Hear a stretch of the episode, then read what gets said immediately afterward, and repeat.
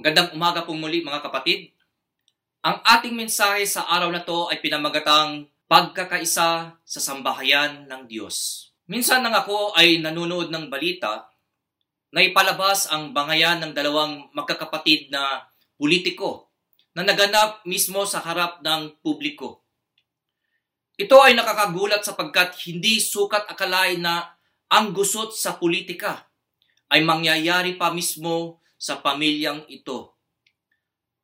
Ang nakakalungkot pa dito ay hindi lamang ito nangyari sa harap ng publiko, kundi maging sa harap ng kanilang ama. Na tila nakaligtaan nila na kasakasama nila ang kanilang ama sa mga oras na yun. Ano sa tingin ninyo ang pakiramdam ng ama nang makita niya nagbabangayan ang kanyang mga anak at sila hindi nagkakasundo? Ano sa tingin ninyo ang reaksyon ng publiko ukol dito? Napakasakit at napakahirap para sa lahat ng magulang na makitang nagbabangayan at di nagkakasundo ang kanilang mga anak.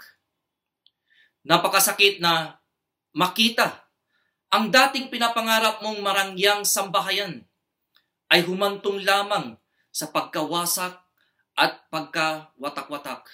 Alam niyo po mga kapatid, ganun din po ang nangyayari sa sambahayan ng ating Panginoong Diyos. Tayo po ay nagbabangayan sa harap mismo ng ating Diyos Ama. At ito ay nasasaksihan ng publiko.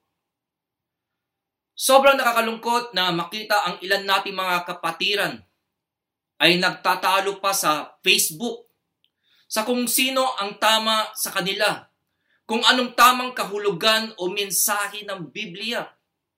Inuubos nila ang kanilang oras sa pakikipagtalo sa bawat isa. Sinisiraan ang bawat isa.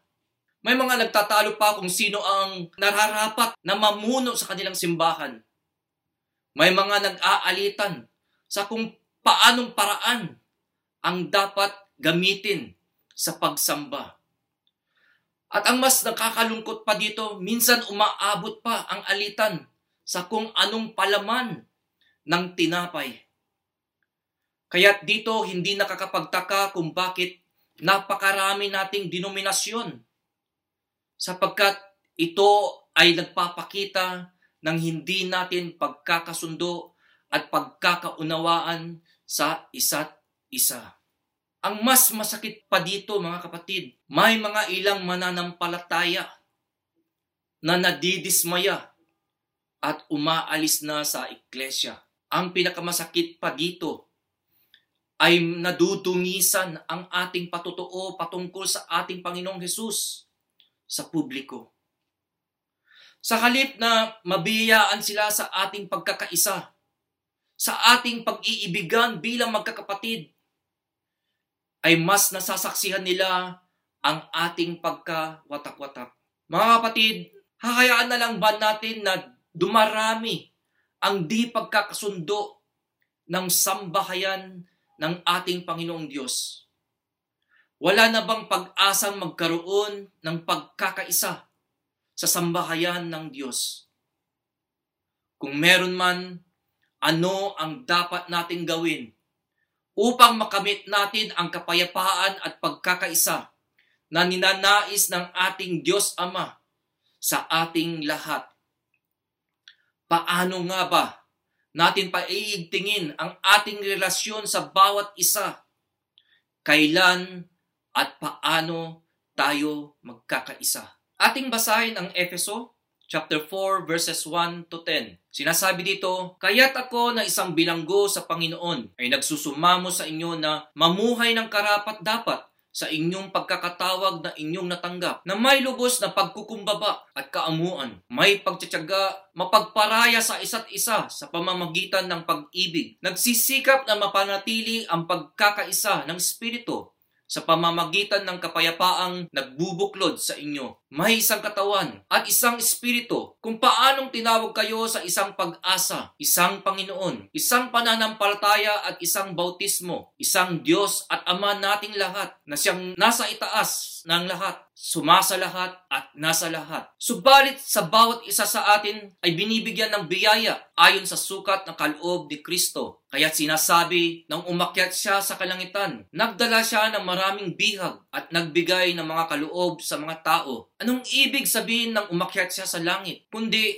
ang bumaba muna siya rito sa lupa. Ang bumaba ay siya ring umakyat sa kaitasan ng sangkalangitan upang mapuspos niya ang lahat ng mga bagay. Sa talatang ito, hinihikayat ni Apostol Pablo ang sambahayan ng Panginoong Diyos na mamuhay ng karapat-dapat sa ating pagkakatawag. Mga kapatid, huwag nating kaligtaan ang lahat ng mga pagpapala at ginawa ng Diyos sa ating lahat. Nang tayo ay kanyang tinawag, nilinis, iniligtas, kinupkop at naging bahagi ng kanyang sambahayan.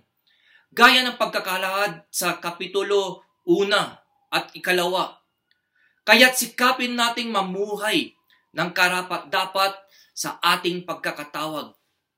Talikuran na natin ang dating buhay at mamuhay ng kalugod-lugod sa ating Panginoong Diyos. Gawin natin ang lahat na makakapuri at makakapagbigay ng karangalan sa Kanya. Ngunit paano nga ba tayo mamumuhay ng karapat-dapat sa ating pagkakatawag? Ito ay sa pamamagitan ng ating pagkakaisa bilang isang sambahayan ng ating Panginoong Diyos. At dito sa talatang ito, nais kong ibahagi sa inyo ang tatlong mahalagang prinsipyo upang makamit natin ang pagkakaisa sa ating lahat bilang isang sambahayan ng ating Panginoong Diyos. Muna sa lahat, sikapin nating mamuhay ng mapayapa sa bawat isa. Gaya ng sinabi ni Apostol Pablo sa verses 1 to 2. Kaya't ako na isang bilanggo sa Panginoon ay nagsusumamo sa inyo na mamuhay ng karapat dapat sa inyong pagkakatawag na inyong natanggap na may lubos na pagkukumbaba at kaamuan, may pagtsatsaga, mapagparaya sa isa't isa sa pamamagitan ng pag-ibig. Tunay nga naman na walang relasyon, na walang gusot, sa pamilya pa lang, mag-asawa, magkaibigan, sa simbahan o anumang samahan, meron at meron pa ring gusot kahit anong ingat at pagsusumikap nating panatilihin ang kaayusan ng samahan, hindi talaga natin maiaalis ang di pagkakasundo at di pagkakaunawaan. Ito ay dahil sa pagkakaiba natin sa maraming bagay. Walang nilalang na isang daang porsyento na magkakahalintulad sa isa't isa. Magkakaiba tayo ng mga personalidad, sa pag-iisip, sa pag-uugali, pagkatao, sa ating kinalakihan, mga nais sa buhay, mga nais maabot natin. Kaya talaga nagkakaroon ng di pagkakasundo sa isa't isa. Saan nga ba tayo kadalasan na nagkakaroon ng pagtatalo? Hindi ba't kadalasan kung tayo ay nagkakaiba ng gustong mangyari o maabot at lalong-lalo na kung tayo ay gumagawa ng mga desisyon sa buhay. Tignan natin ang ating sarili, ating pag-aralan. Paano nga ba tayo makitungo sa mga taong minsan nakakainis, mga taong mapagmataas, nagmamagaling, mga nagmamarunong, mga taong tingin natin mababaw kung mag-isip, Paano nga ba tayo makipag-usap sa mga taong ang hirap makaintindi, ayaw makinig, talagang ipinipilit ang gusto. Dito pa lamang makikita natin kung paano kahirap makitungo sa mga taong hindi natin kahalintulad. Kaya dito hinihikayat ni Apostle Paul na tayo ay magkaroon ng lubos na pagkukumbaba at may kaamuan, may pagtsatsaga at maging mapagparaya sa isa't isa sa pamamagitan ng pag-ibig. Sikapin talaga nating mamuhay ng mapayapa sa bawat isa. At ito'y simulan natin dapat sa ating sarili. Huwag tayo maghihintay kung sino ang mangunguna sa atin bago tayo magbago, bago tayo magpakumbaba. Kusang loob natin itong gawin muna sa ating sarili. Alam niyo pa, napakahalaga ng mga katangian na ito, lalong-lalo na sa ating pakikitungo at pakikipag-usap sa ibang tao. Dito, nabibigyan natin ang bawat isa ng halaga at respeto. Na ipapakita natin na wala sa atin ang mas mahigit pa sa bawat isa. Kundi ipinapakita natin dito na lahat tayo ay pantay-pantay lamang. Tayo dapat ay may kaamuan din sa pag-uugali at sa ating pananalita. Isa sa mga dahilan na nagkakaroon talaga ng alitan ay kung matalas ang ating pananalita. Kung hindi tayo marunong makipag-usap, mataas ang ating pagtingin sa ating sarili. Talagang nagdudulot ito ng pagkairita at pag-aalitan sa bawat isa. Kaya dito, hinihikayat tayong lahat na hindi lamang magkaroon ng pagkukumbaba, kundi magkaroon din ng pagtsatsaga at mapagparaya sa isa't isa sa pamamagitan ng pag-ibig. Gaya ng sinabi ko kanina, dahil sa ating pagkakaiba ng personalidad, pag-uugali at pag-iisip, dito makikita natin na talagang kinakailangan nating magkaroon ng pagtsatsaga o pagiging pasensyoso. Hindi tayo pare-pareho. May mga taong mabilis kumilos, may mga taong mabagal namang kumilos. Kaya dito kinakailangan talaga natin na maging marunong at maging matyaga sa bawat isa. Hindi lamang yon sinasabi dito na tayo ay maging mapagparaya kailangan marunong tayong magbigay, maging mapagbigay tayo. Marunong din dapat tayong makinig at magsakripisyo para sa ikabubuti nating lahat.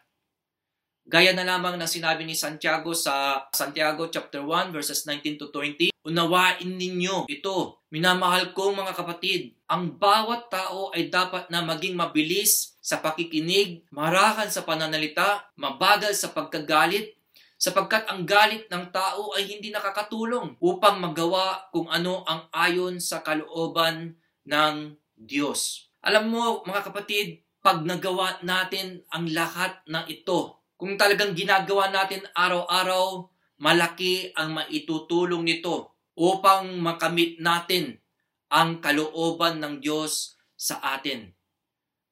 Pag ginagawa natin to, mababawasan ang di pagkakaunawaan sa bawat isa at lalong mas magiging malago at magiging maganda ang bunga ng ating mga usapan kung tayo ay nagkakaisa. Kaya mga kapatid, ngayon na tayo ay isa ng pamilya at tayong lahat ay may pagkakaiba, sikapin nating ayusin ang ating sarili upang tayong lahat ay tunay na magkaroon ng pagkakaisa bilang isang sambahayan ng Diyos. At ang ikalawa po ay sikaping panatilihin ang pagkakaisa Gaya na lamang po na sinabi ni Apostol Pablo sa verses 3 to 6, nagsisikap na mapanatili ang pagkakaisa ng Espiritu sa pamamagitan ng kapayapaang nagbubuklod sa inyo. May isang katawan at isang Espiritu. Kung paanong tinawag kayo sa isang pag-asa, isang Panginoon, isang pananampalataya, at isang bautismo. Isang Diyos at Ama nating lahat, na siyang nasa itaas ng lahat, at sumasa lahat, at nasa lahat. Sabi ng iba, sa pag-iisip na makamit ang pagkakaisa, ay para ka na ring umakyat ng isang bundok. Napakahirap o di kaya napaka-imposible sapagkat sa dami ng ating pagkakaiba, napakalayong maabot ang pagkakaisa. Mga kapatid, kung tayo ay nakatuon lamang sa ating pagkakaiba, sa mga gustuhin lang natin. Talagang hindi natin makakamit ang pagkakaisa. patuloy tayong magkakawatak-watak at hindi magkakaisa. At yan ang ginagawa ng kalaban sa atin ngayon. Na pagtuunan palagi natin ang pagkakaiba natin. Ang pag-awayin tayong lahat upang tayo mismo ang magpapabagsak sa bawat isa. Sa gayon, mas madali niya tayong magapi, mas madali niyang masira ang tahanan ng ating Panginoong Diyos. Kaya dito hinikayat ni Apostol Pablo na sikapin natin talagang panatilihin ang pagkakaisa ng Espiritu. Huwag natin kaligtaan kung sino na nga ba tayo ngayon, kung ano ang meron at kaugnayan natin sa bawat isa. Ang Panginoong Diyos ang gumawa ng lahat. Kung paano niya tayo pinag-isa, tayo ay kanyang pinagbuklod-buklod sa pamamagitan ng kanyang espiritu. Kaya mga kapatid, kailangan pahalagaan natin ang pagkakapareho natin kaysa sa pagkakaiba natin. Mas bigyan natin pansin o pagtuunan natin ng pansin kung sino tayo ngayon sa ating Panginoong Diyos. Gaya na lamang ng isang puno Maraming man siyang sanga na tumutubo sa iba't ibang direksyon. Ngunit siya'y iisa pa ring puno. Tayong mga sambahayan ng Diyos, dapat ganun tayo mamuhay. Gaya ng sinabi dito na tayo ay may iisang katawan. Tayo ay mga katawan ng ating Panginoong Heso Kristo. Siya ang ating ulo. Siya ang ulo ng Iklesia. Kaya dapat na mabuhay tayo na parang iisang katawan. At hindi natin inihihiwalay ang ating sarili sa ating kapatiran. Sinabi rin dito na tayo ay may iisang spirito. Kaninong espiritu ang namumuhay sa atin? Hindi ba't ito ang espiritu ng ating Panginoong Diyos? Kaya tayo ay dapat mamuhay alinsunod sa kagustuhan ng banal na spirito na nananahanan sa atin ngayon. At dito sinabi na tayo ay may iisang pag-asa, si Kristo. Siya lamang ang tanging pag-asa natin. Siya ang katotohanan, siya ang daan, siya ang buhay, siya ang kaligtasan. Tayo ay may iisang pag-asa lamang. At hindi lang yon sinabi dito na tayo ay may iisang Panginoon, may iisang pananampalataya at iisang bautismo. Tanging si Jesus lamang ang ating Panginoon na siyang naghahari sa ating buhay, na siyang dapat nating sinusunod, higit sa lahat ng mga kagustuhan natin. Tayo ay magpakumbaba at sumunod lamang sa kung ano ang nais ng ating Panginoong Diyos sa kanyang sambahayan. At dito sinabi na tayo ay may iisang Diyos Ama. Iisa lamang ang ating Panginoong Diyos Ama na siya ang sumasalahat sa atin at nasa lahat sa atin. Dito makikita natin na tayo ay iisa lamang at hindi maaaring kontrahin ng ating Panginoon ang kanyang sarili. Kailangan maisabuhay natin na tayo talaga ay nagmula sa Panginoon. Kung hindi tayo sumasang-ayon sa pagiging isa natin sa Espiritu na pagkakaroon ng isang Diyos Ama, marahil hindi tayo bahagi ng katawan ng Diyos o ng sambahayan ng ating Panginoong Diyos.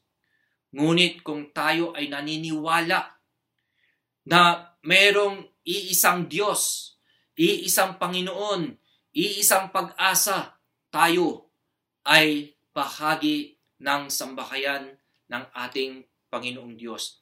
Kaya kinakailangan talagang pag-isahin natin, pag-igtingin natin ang ating samahan bilang isang sambahayan ng ating Panginoong Diyos. Kinakailangan talaga nating pahalagaan ang ating pagiging isa sapagkat napakahalaga ito sa ating Panginoong Diyos.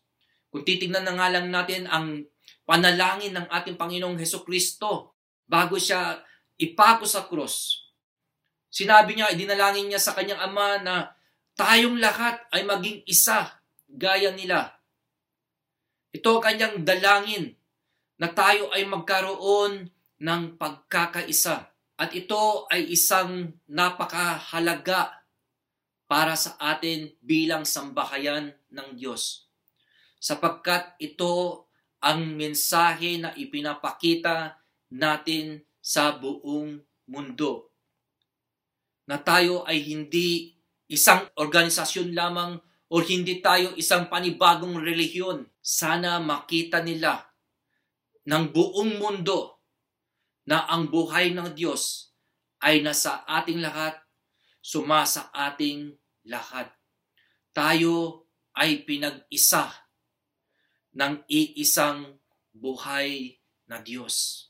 At ang ikatlo po at panghuli ay sikaping makipagtulungan sa bawat isa. Atin pong balikan ang verses 7 to 10 at sinasabi dito, Subalit sa bawat isa sa atin ay binigyan ng biyaya ayon sa sukat na kaloob ni Kristo. Kaya't sinabi nang umakyat siya sa kalangitan, nagdala siya ng maraming bihag at nagbigay ng mga kaloob sa mga tao. Anong ibig sabihin ng umakyat siya sa langit? Kundi ang bumaba muna siya rito sa lupa. Ang bumaba ay siya ring umakyat sa kaitasan ng sangkalangitan upang mapuspos niya ang lahat ng mga bagay. Anong ibig sabihin ng talatang ito. Mga kapatid, nang pumarito ang ating Panginoong Hesus, hindi lamang niya inalay ang kanyang sarili upang tayo ay mailigtas sa kapahamakan dulot ng ating pagkakasala.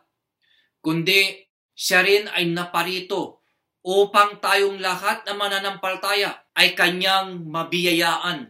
Anong mga biyaya ang mga ito? Ang bawat isa sa atin ay pinagkalooban ng ating Panginoong Hesus ng iba't ibang biyayang espiritual na mula sa kanyang banal na espiritu.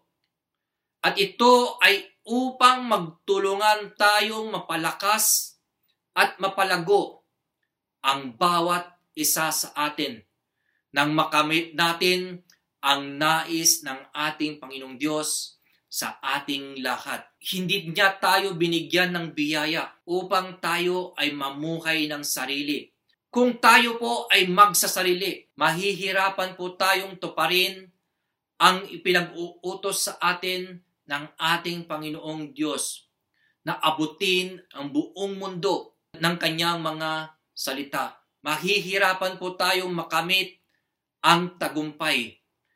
Kaya po nararapat na tayong lahat ay talagang magtulungan nang makamit natin ang tagumpay.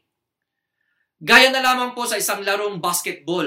Meron pong kasabihan na ang isang magiting na manlalaro na naglalaro sa pansariling kapakanan ay makakapanalo lamang ng iilang laban. Hindi gaya ng mga manlalarong naglalaro ng isang kupunan ay nakakapagpanalo ng kampyonato. Kahit gaano po tayo kagaling kung hindi po tayo makikipagtulungan sa bawat isa, ay hindi po tayo magtatagumpay. Mahihirapan po tayo magtagumpay. Ganun po kahalaga ang pagtutulungan natin sa bawat isa. Mas makakamit natin ang tagumpay. At ito ang dapat na ipakita natin sa buong mundo na tayo ay nagkakaisa sa ating Panginoong Diyos. Kaya mga kapatid, magtulungan po tayo na itaguyod natin ang sambahayan ng ating Panginoong Diyos. Na gamitin niya ang bawat isa sa atin. Na magamit natin ang mga pinagkaloob niya sa atin upang mapalakas natin ang bawat isa para sa ikapupuri ng kanyang pangalan. Mga kapatid, hindi man naging perpekto ang ating pamilya, ang ating samahan. Ngunit gawin natin ang lahat na nararapat upang tayo ay magkaroon ng pagkakaisa para sa ikapupuri ng ating Diyos Ama. Sikaping mamuhay ng mapayapa sa bawat isa, sikaping panatilihin natin ang pagkakaisa, sikaping makapagtulungan sa bawat isa nang makamit natin ang nais ng Diyos sa bawat isa. Tayo po ay manalangin. O Diyos Ama, kami po ay nagpapasalamat muli sa araw na to sa inyong salita na inyong ibinigay kay Apostol Pablo. Panginoon, tunay nga na napakahirap magkaroon ng pagkakaisa dahil sa aming pagkakaiba. Ngunit walang imposible sa inyong pag-ibig o Diyos at sa inyong banal na Espiritu. Tulungan niyo po kami na mamuhay at magkaroon ng pagkakaisa.